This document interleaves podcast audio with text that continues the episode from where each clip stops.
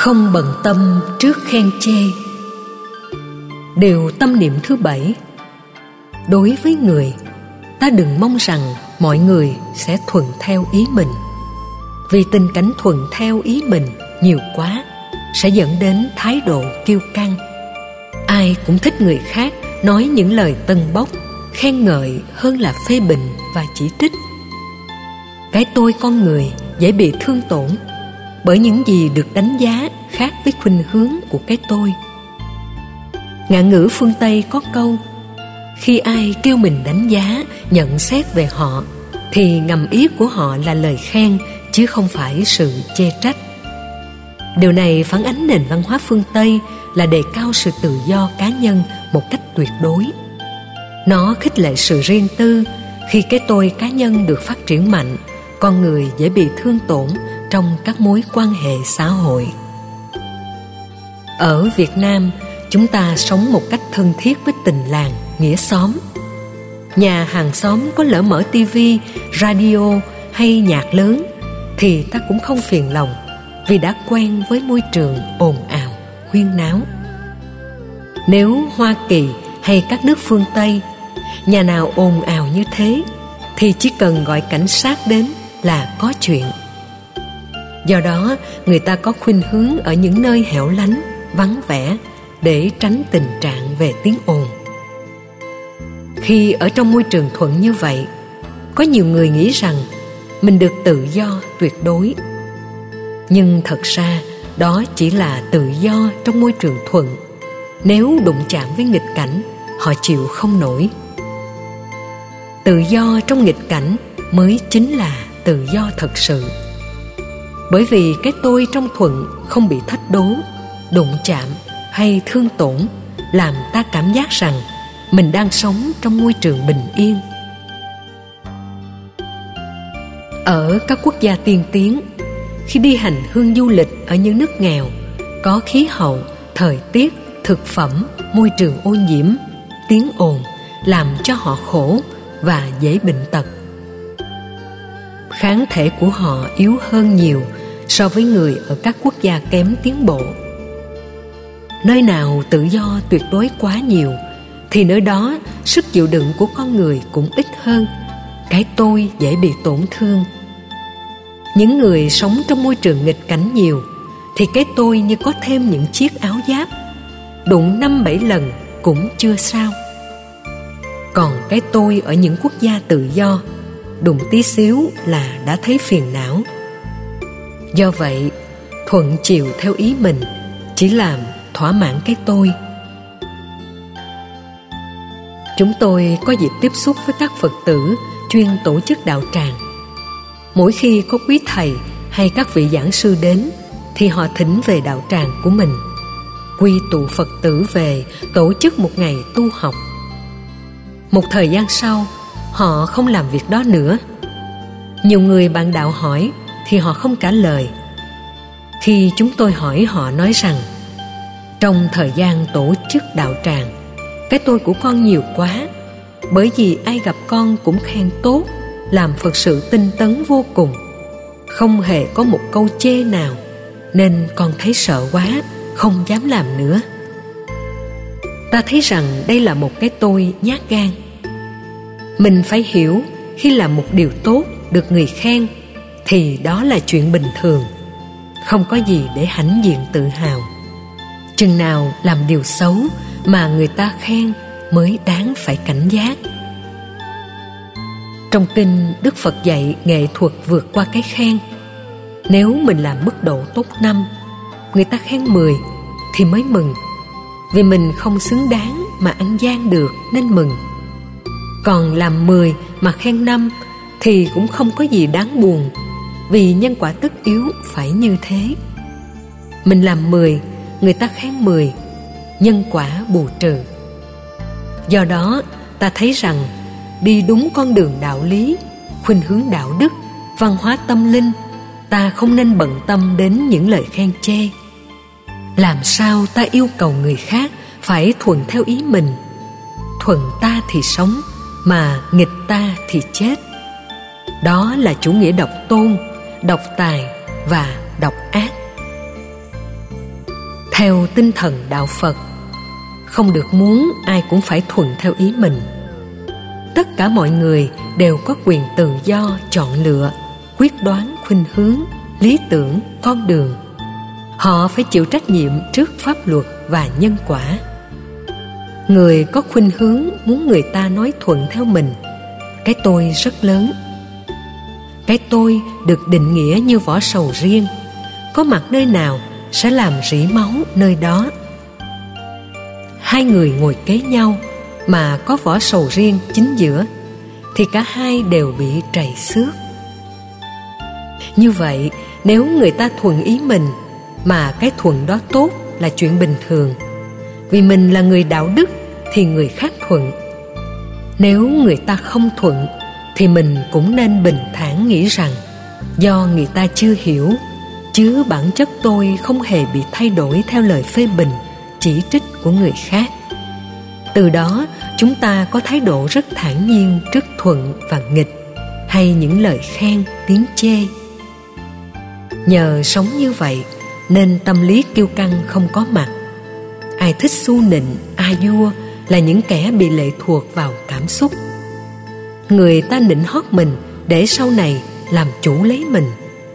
Đó là chiêu tâm lý trong các cuộc tâm lý chiến.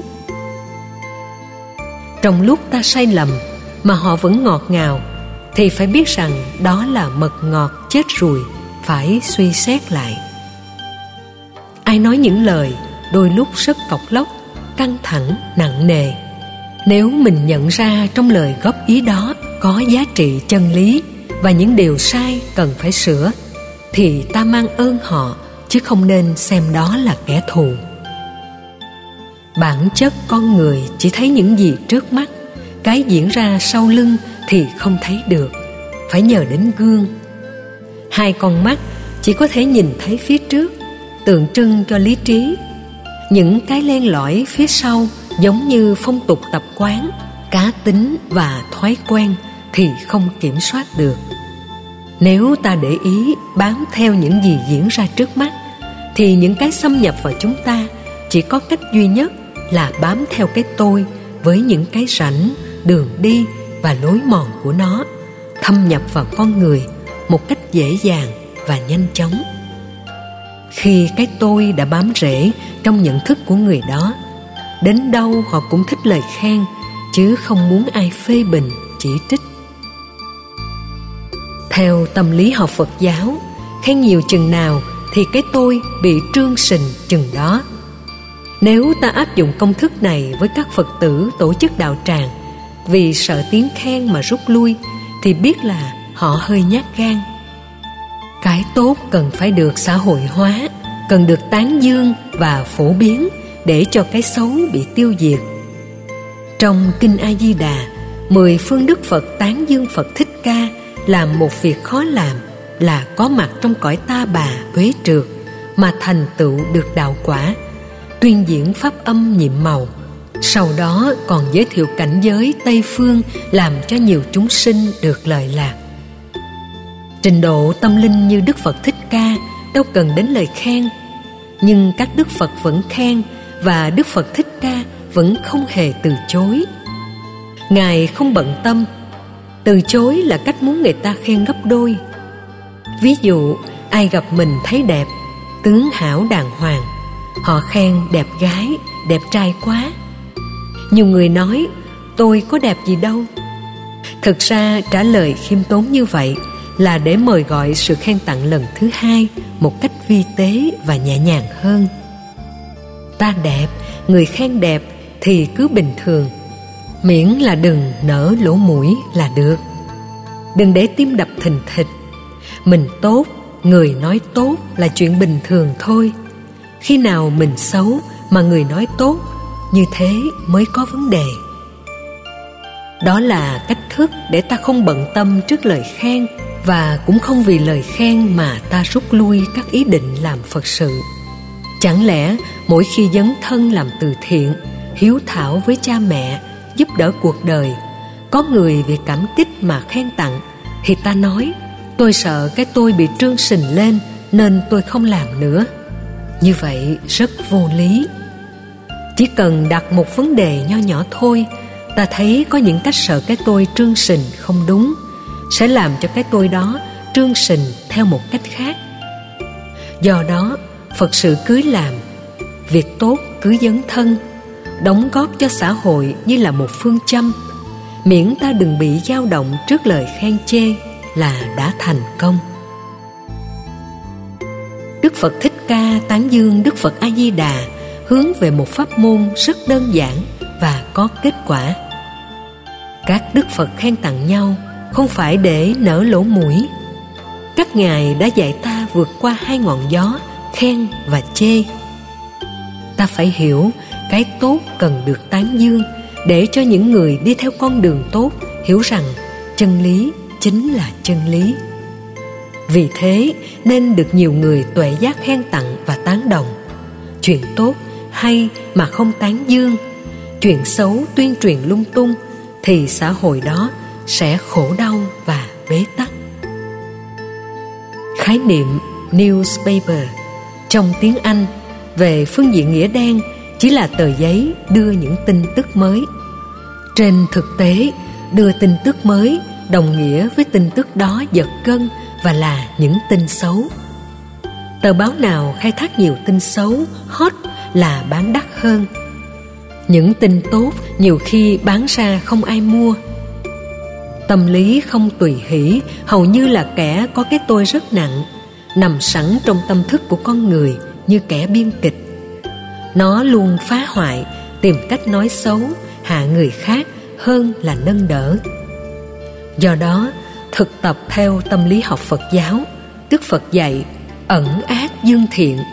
Ta phải có khuynh hướng tán dương cái tốt và góp ý cái xấu một cách có nghệ thuật, thì cái xấu đó sẽ được sửa sai.